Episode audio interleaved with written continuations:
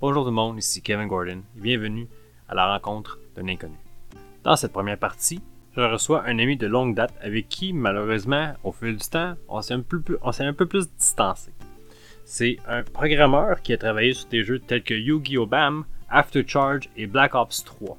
Je suis très heureux de le recevoir aujourd'hui, mesdames et messieurs et autres, Nicolas Lebrun.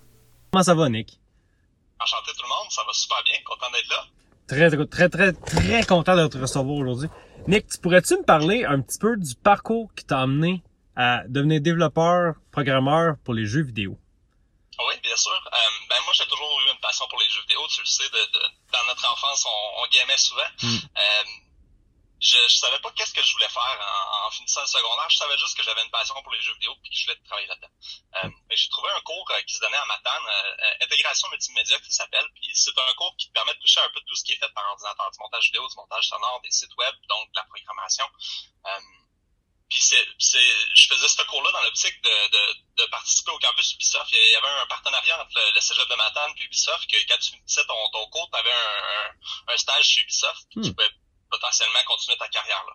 Euh, malheureusement, ce programme-là s'est terminé avant, que j'ai eu terminé mon deck, fait que j'ai jamais eu la chance d'en, profiter.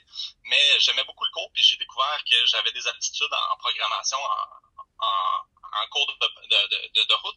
Euh, on faisait des jeux flash euh, dans, ce cours-là. Puis il y a une compagnie de, Québec qui s'appelle Prima Studio, qui ont décidé d'ouvrir un studio à Matane, un studio satellite, euh, voyant le potentiel des étudiants qui sortaient du cégep de Matane puis qui voulaient pas, qui voulaient rester en région. Euh, fait que c'est un peu de même que je suis rentré dans, dans, dans l'industrie du jeu vidéo. J'ai, appliqué pour un stage chez Frima. En fait, moi, j'ai appliqué initialement pour Frima Québec parce que je viens de Shawinigan. Mm. Matane, c'est un peu loin de Shawinigan. Je voulais me rapprocher. Euh, mais quand la, la RH m'a contacté puis m'a dit qu'il m'offrait un stage à Matane, ben, j'ai, pas refusé, maintenant. J'étais très heureux. Euh, fait que c'est un peu comme ça que j'ai commencé. Euh, j'ai, j'ai fait de la programmation euh, pendant quatre ans initialement. Ensuite, le- l'envie de faire du game design a pris le dessus. J'ai, switché pour un rôle de, de designer technique chez, euh, chez euh, Pinox. Euh, on y reviendra plus tard, mais pour des raisons qui, qui, qui m'ont poussé à, à quitter, euh, par la suite, j'ai, été... euh, j'ai sorti du domaine du jeu vidéo, en fait. J'ai été chez CGI à Shawinigan. C'est euh, une entreprise qui démarrait à ce moment-là. Ça m'intéressait de- de- d'essayer de, revenir dans ma région natale.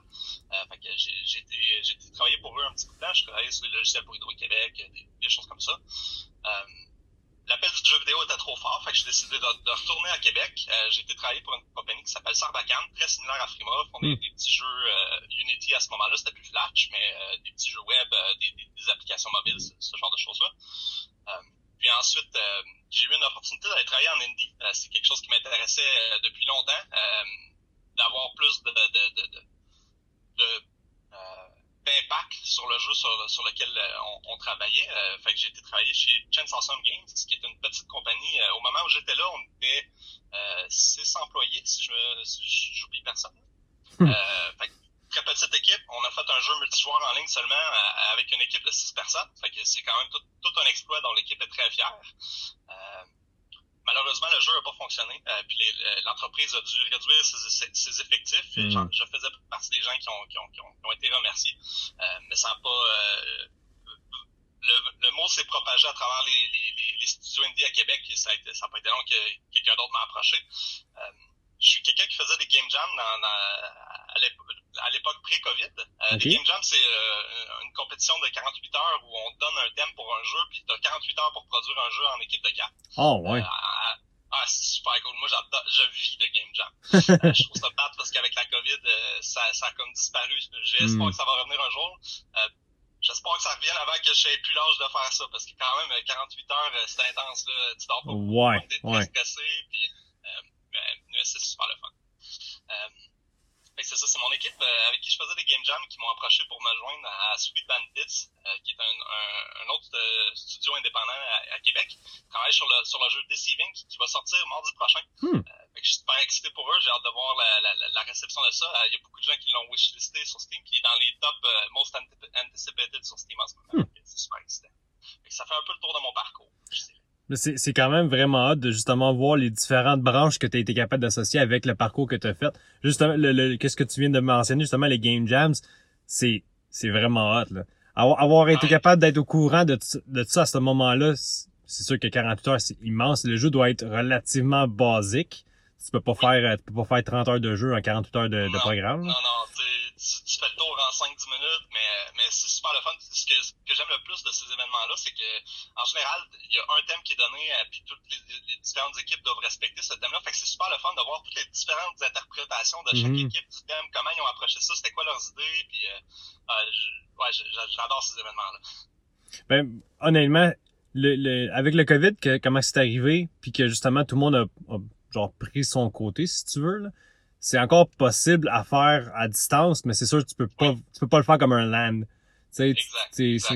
Moi, c'est beaucoup ça qui venait me rejoindre, là, de faire ça tout seul chez moi. je- ça, me- ça m'en demande trop pour Mm. ce que j'en retire. Tu sais, ma partie préférée des Game Jam, c'était évidemment faire le jeu, c'est le fun, là, mais ma partie préférée, c'était le dernier deux heures où tout le monde arrête de travailler sur leur jeu, font le tour, joue au jeu des autres, discute avec les autres Mm. développeurs, euh, d'avoir ce, ce- cette communauté-là qui, qui, qui est fébrile de l'événement qui vient de se passer, du jeu qu'ils ont réussi à faire, de qui va gagner, puis tout ça, c'est, ça qui, je, je le retrouve pas dans les événements en ligne, c'est ça qui fait que je, je participe. ben, si jamais on a t'as la chance d'en refaire un, moi c'est sûr que j'aimerais ça euh, être capable d'aller voir ça, là. Ça a l'air assez le fun, puis justement, le, le- la camaraderie qui peut se former à travers ces, ces moments-là, ces événements-là, doit être assez intense, là. Parce que t'es, t'es quand même brûlé de ton jeu, mais t'es tellement passionné que tu veux juste continuer. Euh, j'imagine qu'il doit y avoir quand même pas mal de boissons énergisantes qui se promènent dans, oui. dans cette séquence-là. Ah Euh, oui, ça, petit café. là. Ah oui, j'imagine. ça, ça me fera plaisir de, te- de te faire signe si, si ça se reproduit. Il y en a un au, qui, se, qui se faisait au mix, euh, fait que je sais pas, je- j'ai espoir que ça va revenir. Au Migs. Euh, c'est ça, euh, le... Un petit peu, j'ai fait une petite recherche sur Google. Euh, euh, L'Université à Montréal de la technologie, je me trompe pas. L'ETS? Oui, c'est ça, excuse-moi, l'ETS. je me trompe avec un autre événement. Ouais, ben, si, si jamais ça donne que tu y vas, on se fera signe puis on essaiera peut-être bien d'y aller ensemble. On- je, logiquement, je suis sur le chemin pareil. Fait que, euh, on, on, on s'arrangera peut-être pour faire ça. Euh, plus tôt, tu parlais justement que tu avais, eu une facilité, ben, peut-être pas une facilité, mais tu avais un penchant vers le codage. Euh, comment tu as été capable de réaliser que tu avais ça? Euh, c'est pendant mes cours multimédia, en fait, euh, la première programmation que j'ai faite, c'était pour des sites web. Puis déjà, là, juste de faire que tu peux cliquer sur un bouton puis que ça fait quelque chose, Mhm. je trouvais ça le fun. Euh, puis quand mes cours en Flash ont, ont commencé, c'est là que ça a vraiment explosé. Là. Flash euh, te permettait de faire euh, de l'animation, mais aussi des jeux vidéo. Euh, c'est un langage qui était très approchable. Tu ne deals pas directement avec la mémoire de l'ordinateur, tu ne deals pas avec des threads ou de... Il y a beaucoup de complexité auxquelles tu n'as pas à, à te soucier euh, Mhm. quand tu travailles en Flash. Euh, puis c'est ça, j'ai eu beaucoup de plaisir à faire des, des tower defense, euh, des, des petits platformers bien simples. Mhm. euh, puis je voyais que j'avais euh, c'était c'était plus facile pour moi d'apprendre ces choses-là que ben des gens dans, dans, ma, dans ma classe, mettons. Là, Tu sais, quand on, quand on, se, on, on se créait des équipes pour, pour travailler sur un projet, c'était pas moi le graphiste, là. c'était Ok, moi le programmeur, puis euh, il y avait d'autres gens qui étaient, qui, avaient, qui étaient pas mal plus forts en, en graphisme et qui, qui faisaient tout le- l'aspect visuel des, des, des projets. Euh, fait que ouais, c'est un peu comme ça que j'ai réalisé que c'était c'était là mon aptitude. Mais je- à ce moment-là, j'étais pas convaincu que je voulais être programmeur nécessairement dans la vie. J'ai toujours eu un bon penchant pour le game design aussi. Là. Euh, penser aux idées, penser à comment le joueur va vivre l'expérience du jeu, qu'est-ce que tu veux lui faire vivre à travers, comment tu fais pour faire vivre ce que tu veux lui faire vivre. Ce Mhm. genre de choses-là, ça m'a toujours intéressé aussi. Euh, fait mais je- c'était plus facile de rentrer dans le domaine en tant que programmeur. Mettons, la demande pour des programmeurs est beaucoup plus grande. Des gens qui ont des idées, il y en a plein, tu sais, Ouais, comme, ouais. On, comme on dit souvent en jeu, là. Fait que, euh, ouais, c'est un, peu ça. Ben, c'est- quand même le fun. J'ai j'ai essayé, j'ai essayé de faire de la programmation. J'ai essayé vraiment fort. Je suis pas capable d'avoir le focus nécessaire pour faire de quoi de longue durée. Puis justement avec la nouvelle, la nouvelle euh, ben, resurgence, si tu veux, de l'intelligence artificielle, j'ai essayé avec ChatGPT Chat GPT de faire des différents jeux. J'ai fait un jeu classique de ping-pong euh, sur Python. Puis j'étais super fier de l'avoir fait. Sauf que je comprends absolument rien de qu'est-ce que j'ai fait. Euh, fait que normal. je, je lis. Je, te rassure, c'est tout à fait normal. Je, je comprenais rien de ce que je faisais pendant au moins trois ans. Euh, Ah, c'est bon, ça. Tu fais des choses, t'essayes, si ça marche, t'es content. Ouais, ouais. C'est- le processus. là. Ça, ça ressemblait à ça, là. Fait que c'est sûr que d'avoir l'aptitude nécessaire pour continuer à faire de la programmation, je trouve ça vraiment intéressant. C'est c'est plate que c'est pas forcément tout le monde qui peut l'avoir parce que je trouve que c'est un domaine qui va tout le temps grandir, surtout avec euh, le, le, le- l'évolution de la technologie, tu il y a du codage partout. Là. Tout, Mhm. tout fonctionne avec un certain codage. Euh, Ouais, je suis d'accord. T'as-tu une langue aujourd'hui que tu préfères travailler avec? Un langage? Euh, un langage de programmation? Ouais. Je travaille présentement en Go. Euh, c'est un langage qui a été développé par Google pour remplacer Java pour réduire le- le- leur coût en énergie. C'est Hmm. un langage très efficace en termes de, de- de CPU et donc en termes d'énergie. Euh, puis je, je- là, je veux pas juste lancer des chiffres en l'air comme ça. On pourra aller vérifier sur Google, mais ils ont réduit de beaucoup leur consommation d'énergie en, en- en passant de Java à Go. Euh, c'est un langage que j'aime beaucoup parce que avant de travailler en Go, je travaillais en C++ et en JavaScript. Puis les deux langages ont, ont leurs forces et leurs faiblesses. Euh, ce que j'aime beaucoup du JavaScript, c'est la simplicité du langage. La syntaxe est très simple. Il y a pas de, tu gères, gères pas la mémoire directement. Euh, c'est un avantage et un inconvénient par contre, parce que la force du C++, c'est la rapidité d'exécution, c'est le fait que tu gères la mémoire, que tu as accès à exactement comment tu veux que la machine fasse les choses. Euh, Go est comme un, un entre-deux euh, de ces deux-là.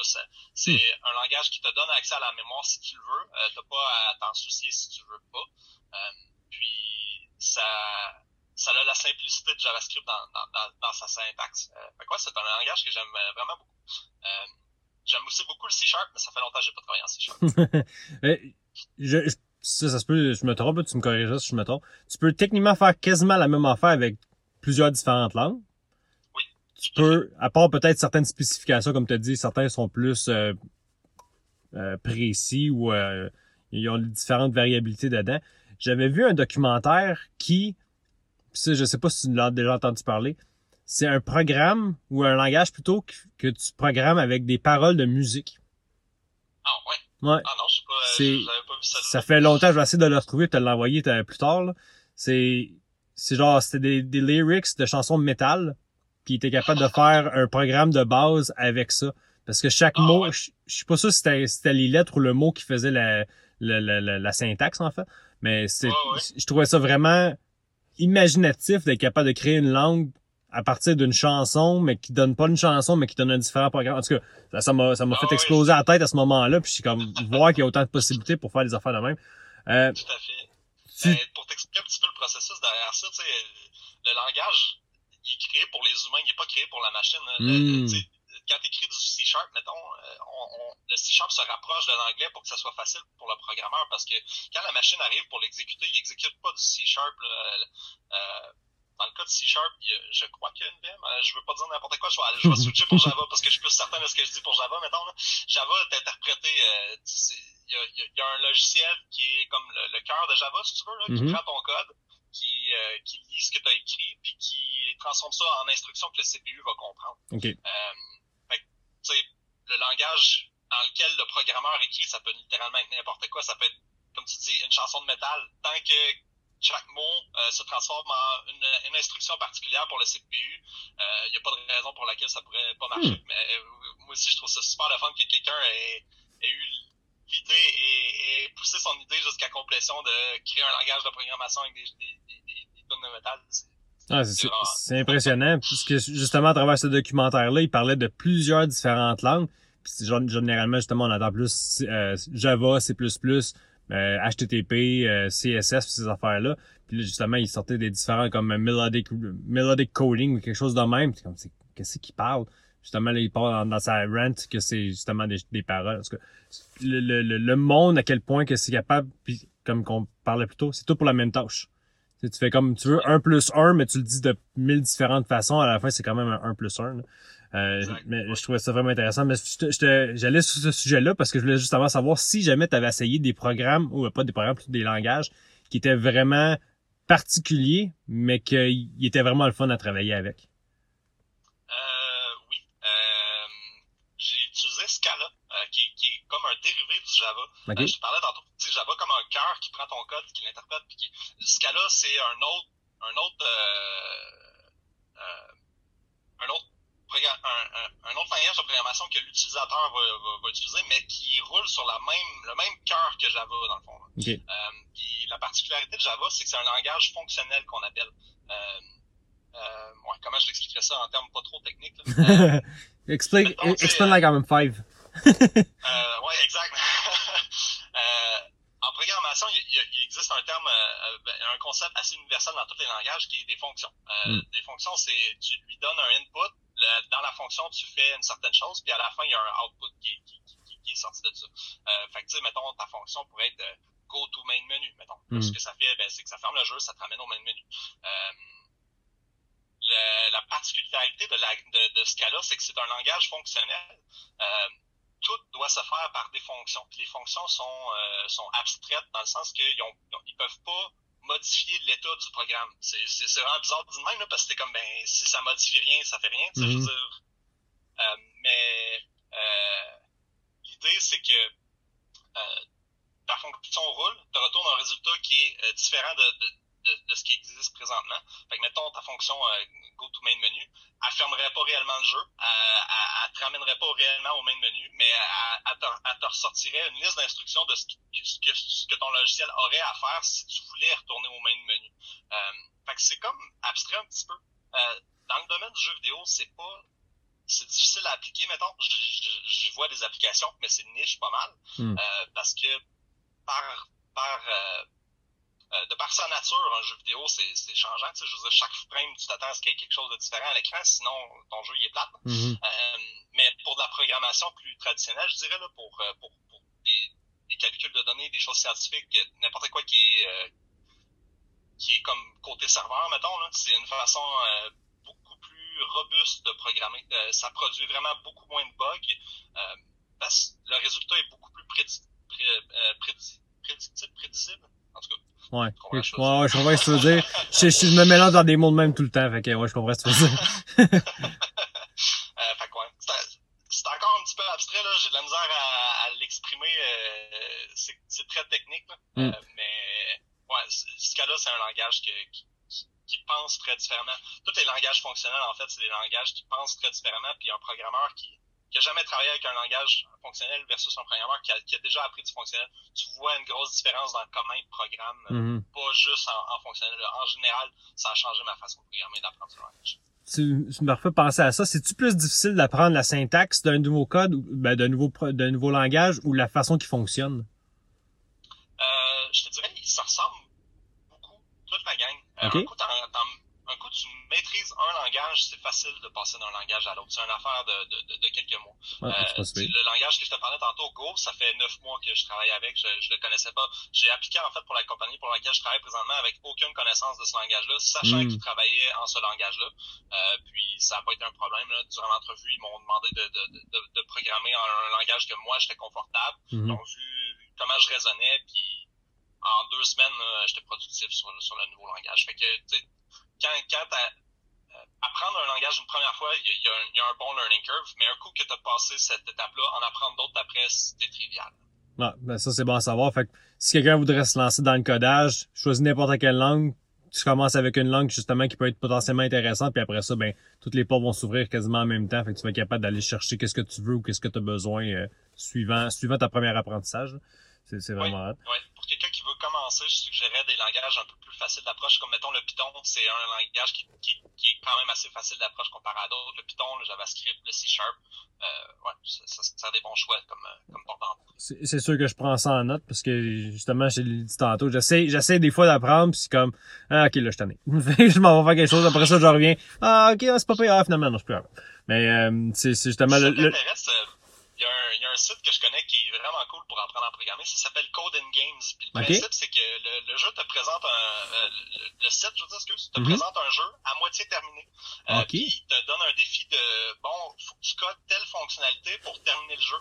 Fait que là, ça te donne une motivation de faire parce que quand tu termines, ben, tu peux jouer avec le jeu un peu, c'est cool. Tu as la satisfaction d'avoir... Euh, de jouer à quelque chose que tu as créé. Puis en même temps, ben, ça prend pas trois jours à arriver à quelque chose de jouable, mettons. Mm -hmm. que, ah, ah, j'aime bien ce site-là, c'est un, un, beau principe. Je risque de, de, de, le regarder parce que j'avais regardé, mettons, Code Academy puis ces affaires-là. Même des fois, à GitHub, il y a, il y a quelques euh, petites, euh, petites affaires que tu es capable d'apprendre puis d'essayer. Sauf que c'est généralement, tu pars de, de scratch. Fait que c'est vrai que si tu es capable de faire finaliser quelque chose, mais ça donne aussi le sens d'accomplissement d'avoir terminé quelque chose. Fait que ça, ça, ça l'instigue les prochaines fois. Fait que oui, c'est sûr, je vais, je vais très potentiellement regarder ça tantôt même.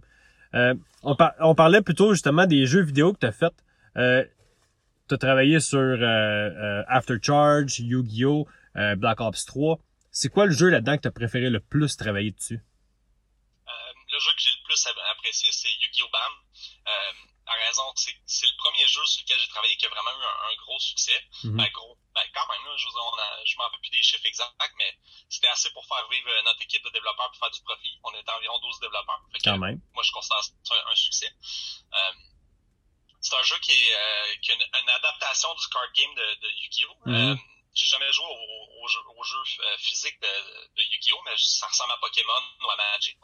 Euh, puis euh, on avait fait une adaptation de ça pour euh, à l'origine c'était pour Facebook et Congregate. C'était un jeu qui se voulait très rapide. Euh, on, on, voulait simplifier beaucoup le jeu parce que les jeux de cartes ça peut être quand même assez complexe. Euh, puis c'est moi qui, qui programmais toute l'interaction entre les cartes. Fait que tu plaçais tes cartes sur le board, t'appuyais sur BAM, puis là, tes cartes ils, se battaient ensemble. Puis round 2 startait, tu replaçais les. Si t'avais des cartes qui étaient mortes, mettons, t'en plaçais d'autres à leur place, tu mm faisais BAM, puis ça se battait ensemble. Euh, c'est moi qui ai programmé toutes les, les interactions de comment que les cartes fonctionnait à travers ça. Euh, j'ai vraiment, vraiment apprécié ça. C'était super le fun à programmer. Puis euh, c'était super le fun de voir la réaction de la communauté quand le jeu était live, puis que les gens tripaient, qu'il y avait des forums sur ah, quelle, quelle stratégie vous utilisez, c'est quoi vos decks, euh, mm-hmm. comment vous avez battu tel boss qui était difficile. C'était super le fun de voir la, la communauté excitée pour quelque chose qu'on avait créé. Euh, j'ai eu un grand impact sur le projet parce que comme on va parler plus tard, il y a d'autres projets que c'est pas le cas. Euh, tu sais, mettons Black Ops 3, euh, t'es une armée de développeurs là-dessus. Là, oh, ouais. Qu'est-ce que j'ai fait? Euh, je donne un exemple, c'est pas littéralement ce que j'ai fait, là, mais tu sais, il y a bien des gens que, quand ils parlent de qu'est-ce qu'ils ont fait sur Black Ops 3, ah ben, si tu vas dans tel menu, il y, a un, y a une table là, dans cette table-là, euh, si tu trouves le, le, le, bouton option, j'ai fait les trois options qui sont là. sais, ça ressemble à ça, là. C'est, très minime. L'impact sur le projet est très minime, exact. Mm. Euh, versus Yu-Gi-Oh! Bam j'avais l'impression de vraiment euh, avoir contribué beaucoup au projet. Hmm. Ben, ça me fait penser à une autre question que je voulais te poser plus tard, mais tu m'as pas un petit peu répondu là-dessus. Es-tu plus pour mainstream ou es-tu plus pour indie? Beaucoup plus indie. Euh, mainstream, ouais, non, je l'ai essayé puis c'est pas pour moi. Euh, c'est il y a beaucoup de, il y a beaucoup d'avantages à travailler dans un, dans un plus grand studio côté stabilité d'emploi puis hmm. côté euh, euh, conditions de travail, je dirais, là, ben, parce que les studios indie, ils ont pas un énorme budget, puis si le jeu flop, ça se peut très bien que tu plus de job, puis mm. c'est la réalité de travailler en indie. Euh, ça, ça s'en va un peu si tu vas vers des plus gros studios. Tu sais, Ubisoft, là, même s'ils sortent trois flops de suite, ils vont être encore là. là. Fait que, euh, il y, a, y, a, une stabilité d'emploi beaucoup plus intéressante dans ces plus grosses entreprises-là, mais ça vient un peu, je, je dirais, au coût de la créativité du développeur. Euh, ils ont souvent pas grand mot à dire sur ce qu'ils développent. Oui, ils peuvent donner leur opinion, là, puis oui, plus haut dans, la chaîne, ils, vont l'écouter, mais ultimement, c'est pas ta décision, puis euh, c'est ça. T'es es limité dans, ton impact sur le projet, je dis. Mmh, mmh.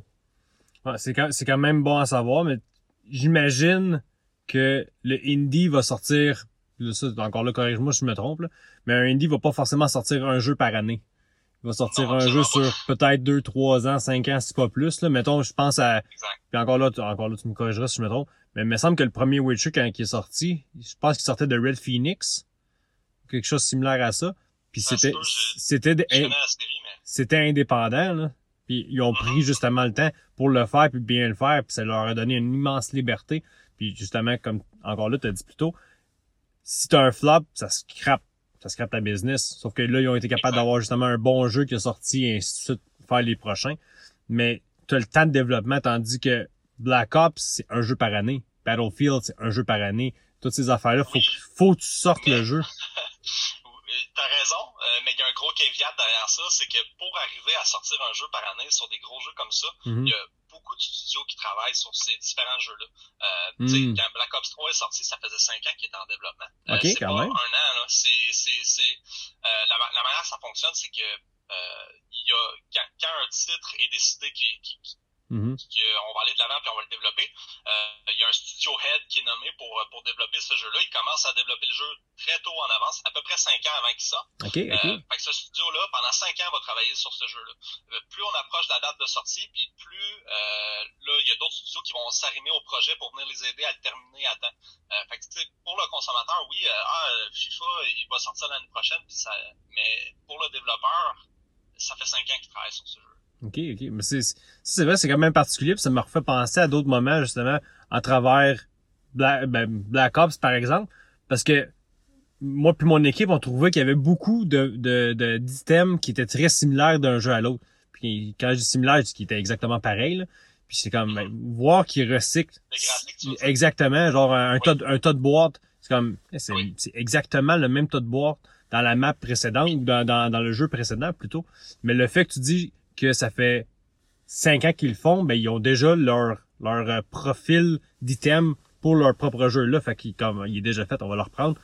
Mais ça, ça donne vraiment la nuance à pourquoi qu'ils pouvaient ou plutôt pourquoi qu'ils faisaient ça parce que c'était à ce moment-là ce produit là qui était sorti. Tu sais, mm-hmm. fait que ouais, puis, euh, dans le cas de, de, de, Call of Duty, ils sont tous faits avec le même engin, mais en tout cas de ceux que moi j'ai travaillé et que j'ai eu connaissance, ça fait quand même plusieurs années là, que je suis chez Activision. Je sais pas comment ils sont développés les, les Call of Duty euh, modernes, mais euh, euh, ceux sur lesquels moi j'ai travaillé, ils utilisaient le même engin que bien d'autres Call of Duty avant. Mhm. Puis quand ils partent le projet, ils partent pas from scratch. Ils partent de la, du point final du dernier projet. Puis ils tear down tous les levels, ils tear down tout ce qu'ils veulent pas, puis ils repartent de, de mhm. là. Mais tous les assets qui existaient dans le jeu précédent sont encore là. Euh, fait que tu sais, quand tes game designers, ils, ils créent leur level ils prennent les, les, assets qui sont là, ils placent ça un peu euh, comme, comme, comme ils aimeraient que ce soit.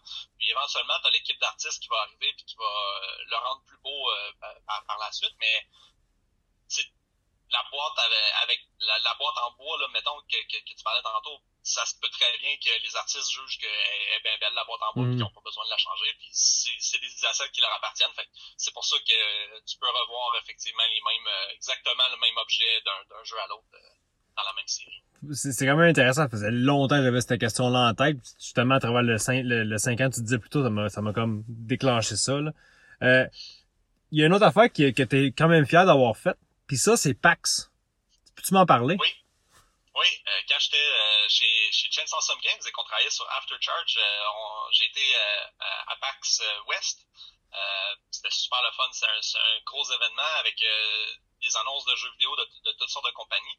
Euh, nous autres, on présentait Aftercharge là dans le coin indie, mais on était collés sur euh, des, des, gros jeux. Euh, je me rappelle, honnêtement, je me rappelle plus c'était quoi les autres, les, gros jeux qui étaient présentés à, à ce moment-là, là, mais euh, c'était super le fun d'être aux côtés de Nintendo, de Sony, mm-hmm. à, présenter nos jeux. Je me rappelle, j'avais été joué à Smash Ultimate, il était pas sorti encore.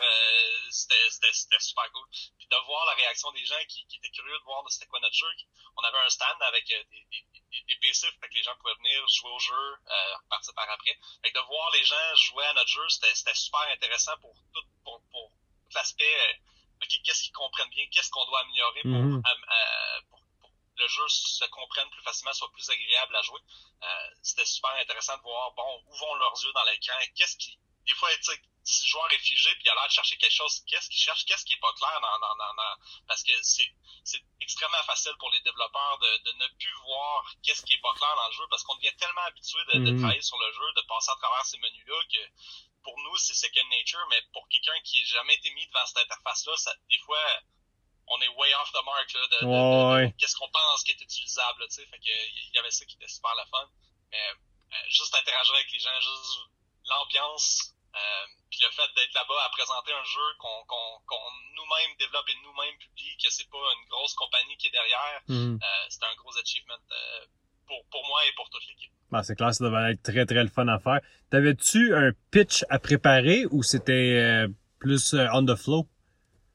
Euh, un peu plus on the flow, je te dirais, mais oui, on avait un pitch un peu préparé pour le jeu. After Charge, le pitch d'After Charge, c'est c'est une équipe de robots invisibles contre une équipe de robots invincibles. Quand même, quand même. ouais, déjà là, ça c'est l'elevator pitch de. Puis c'est le fun parce que ce jeu-là part d'un game jam. Euh, okay. C'était une, une, équipe qui, qui, qui, participait à un game jam auquel je participais. Euh, ça, euh, en fait, ils ont démarré leur entreprise euh, avec un jeu de game jam, hmm. Night Squad. Puis Night Squad a eu quand même un, un très bon succès. Euh, puis ils sont pour perpétrer le, le, le, comment ils sont arrivés à Night Squad, ils ont, ils ont participé à d'autres game jams par la suite. Ça a donné naissance à, à After Charge. Ça, c'était environ trois ans avant que je me joigne à eux. Euh, à ce moment-là, After Charge était un jeu en 2D. Euh, c'était, c'était basically un prototype de ce que mm. ça allait devenir. Euh, à sa sortie, c'est un jeu en, en, en 3D. Euh, là, je, je m'égare un peu pour revenir un peu à, à l'histoire du pitch. Ça, on, on, on pitchait ça en ça, ça accroche le monde tout de suite là, de dire hein, une équipe invincible contre une équipe invisible, comment Mhm. ça fonctionne, tu sais.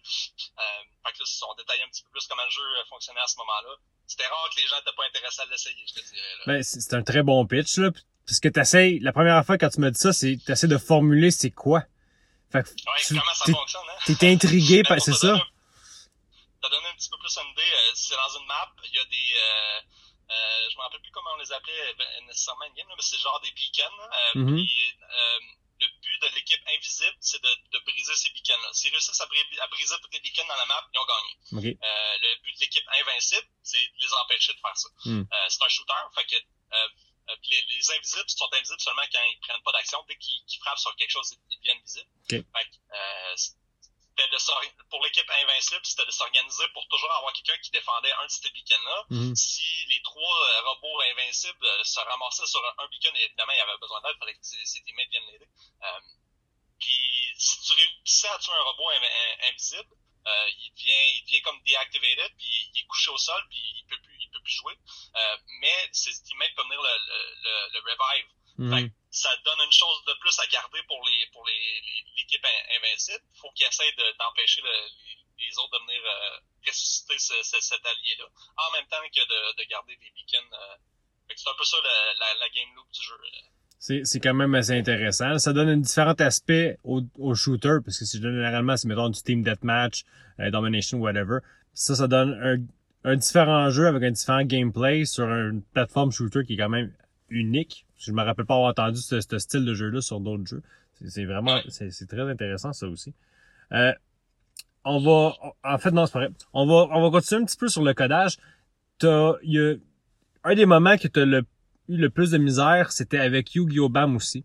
Où que tu dis Oui. qu'il y a eu un problème avec la migration des données. Tu pourrais-tu, euh, aller un petit peu, là- un, peu- un petit peu plus loin là-dessus? Oui, avec plaisir. Euh, à tout- toutes les semaines ou à toutes les deux semaines, je me rappelle plus honnêtement la fréquence de, de nos maintenances, mais euh, on avait une maintenance à faire sur le jeu. Il y avait des, des, des, des, choses à, à, à cleaner dans la base de données. Euh, bref, on fermait le jeu, un peu comme une maintenance à World of Warcraft. Là. On, on fermait carrément le jeu pendant Mhm. deux heures, à toutes les semaines ou à toutes les deux semaines. Je pense qu'initialement, c'était à toutes les semaines. Éventuellement, on a réussi à pousser ça à toutes les deux semaines, mais bref. Euh, pendant une de ces migrations-là en particulier, on, avait changé comment on storait les, données des joueurs dans la base de données pour que ce soit plus efficace pour essayer de réduire les, coûts en serveur euh, qui étaient liés au jeu. Euh, puis ce qui est arrivé, c'est qu'on a testé cette migration-là sur les données qu'on avait en développement. C'est juste des développeurs qui partent le jeu, qui vont faire quelques niveaux. C'est pas comme une vraie un vrai dataset de joueurs qui, eux, ont progressé jusqu'au à la fin Mhm. du jeu, qui ont plein de cartes différentes. Puis que, fait euh, ça a été là notre erreur, là, je dirais, là, c'est qu'on a testé cette migration-là avec juste les données en développement. Ce qu'on aurait dû faire, c'est prendre une copie de la base de données en production, tester la migration sur cette copie-là, voir si tout fonctionne bien, et ensuite faire la migration euh, pour vrai. Mais bon, on n'avait pas beaucoup d'expérience à ce Mm. moment-là. Euh, on avait testé la migration seulement sur des données en développement. Quand on est arrivé pour faire la maintenance en production, ce qui s'est produit, c'est que en copiant les données vers le nouveau format, il y a des données en particulier qui- ont échoué à se copier. Euh, puis ce que ça l'a fait, c'est que ça a arrêté la, le transfert, la, la- la copie, mais ça l'a pas arrêté le fait d'effacer l'ancienne version de, Oui. de- des données. Fait que là, on avait tout perdu. Euh, je me rappelle encore très bien la phase du développeur qui était en charge de cette migration-là, quand, quand il a réalisé ce qui s'était passé. il, est venu blanc, il regardait son écran avec un- un- une phase de, de terreur de « Oh mon Dieu, je viens de perdre ma job, là, tu sais, je, Mhm. je viens de... » Tout, tout scrappé, là. Ça a été... Ah oui, ah oui, ça, ça a été extrêmement stressant pour toute l'équipe parce que là, après, comment t'expliques ça aux joueurs? Ben, tu sais, Mm. euh, désolé, euh, les cartes que vous avez achetées ou la progression que vous avez faite, on l'a perdu. Tu sais, je- ça, ça tue un jeu, là. Ah ouais. Euh, mais on, est, on était chanceux, on a, on, a, on a des backups automatiques de la base de données qui sont faites, puis euh, le backup automatique qui s'était fait avant qu'on fasse cette migration-là datait de juste deux heures. Encore une autre place où on, on aurait pu faire mieux, mettons, là, Mm. avant de runner cette migration-là, ça aurait été une bonne idée de faire un, un- un backup là, là avant, Mm. avant de le... Mais encore une fois, on était une équipe de juniors qui, qui commençait dans l'industrie, fait que euh, mistakes were made. Mm. Euh, c'est ça, on a réussi à restaurer les, les, les, données à ce qui était deux heures avant la, la, migration. Euh, on a envoyé un petit peu d'argent euh, aux joueurs dans le jeu pour les pour les pour s'excuser de, Mhm. des inconvénients de ce qui s'était passé. Ça a bien passé auprès de la communauté. Ils étaient pas trop fâchés. On n'a pas reçu de, de, de menaces de mort. ou De, dis ça semi en niaisant là, euh, dans, dans des grosses entreprises. Les, les Call of Duty, mettons, les développeurs se font menacer pour vrai. Ce qui, Ben, ce qui est vraiment poche. c'est- c'est Euh. c'est poche, mais je- excuse-moi de t'interrompre. C'est poche, mais il y a du monde qui ont tellement un focus dans le jeu que, mettons, un jeu qui ça me fait penser, c'est mettons RuneScape. Il y a du monde qui met tellement d'efforts pour avoir certaines affaires que si leurs données sont perdues à un certain point puis qu'ils perdent tout le temps, c'est un échec pour eux autres, mais tellement un gros Ah échec. Fait que c'est sûr que c'est normal qu'ils soient fâchés. C'est plate que ça va jusqu'à menacer des, des programmeurs qui ont fait juste, c'est une erreur, là. Tu sais, c'est, c'est pas plus qu'une erreur. Mais je, comprends le point de vue du gamer. Ça m'est, ça, ça m'est arrivé sur, euh, je sais pas si ça dit quelque chose, le jeu Fallout, euh, mais pas, pas le jeu Fallout, c'est un jeu de survie de Fallout. Tu sais, genre, tu créais, tu créais tes cabanes, puis euh, tu créais ton bunker, en fait. Puis j'étais rendu vraiment loin. Puis à un moment donné, ma game a juste pas runné. Genre, Ah, we have lost your data. Puis je suis comme, what? Comme j'ai, Ah, ça fait un mois que genre que je game là-dessus, genre c'est ma soirée, je relaxe là-dessus. Je suis plus capable d'embarquer dessus, j'ai tout perdu. Je suis comme, mais là, c'est comme moi, tu m'as perdu solide, là. jouer, Eh ben, c'est Ah, ouais. exactement ça, là. Je suis pas genre à menacer, mais je suis comme, je rejouerai plus jamais à ton jeu. Fait que c'est, c'est plate que ça Ça- arrive à ça, là. Ah oui, Mm. tout à fait. Moi aussi, ça m'est arrivé avec certains jeux. Il y a ma, ma, ma save de Valheim euh, que je jouais de- dernièrement. Il y a eu un problème avec mon sync euh, sur Steam. Là. Euh, Mm. ça c'est à moitié synché, j'imagine, je sais pas, là, mais ma, ma, ma, ma save dans le cloud sur Steam s'est ramassée corrompue. Arc, Euh, moi, j'avais formaté mon ordi, fait que ben, j'ai tout perdu. arc. Ouais. Ah, ça, ça fait chier, ça. En tout cas, on, on, se, on se comprend bien sur ça, là. Il y a pas grand chose qui fait plus chier que ça, là. Euh, c'était dans plus euh, stressant comme situation qu'à qu'à ça nous est arrivé parce qu'on est, on est des gamers nous autres aussi, Mm. on sait ce que ça fait de, de perdre une save comme ça, puis on se sentait extrêmement mal en- envers les joueurs de, de, de les avoir faillis, Mm. de- d'avoir d'avoir tu sais, c'était de notre faute, là. On il y, avait 20 façons différentes de, de prévenir ce qui s'est passé. Mais c'est ça, on, on a appris de ces erreurs-là, puis euh, on a grandi en tant que développeur toute la gang. C'est ça. Tant, tant mieux qu'il y avait une solution qui était travaillable à travers ce problème-là, puis que vous avez appris une leçon assez importante à travers ce- ce- ce- cet épisode-là. là. Fait qu'à la fin, il y a eu no, no one was hurt, no one was hurt, puis tout le monde a appris quelque chose. Fait que c'est, c'est quand même euh, une, une bonne euh, une bonne continuité à ça. Ceci conclut la première partie. Merci tout le monde d'avoir été présent. À mercredi prochain. Et n'oubliez pas d'être curieux.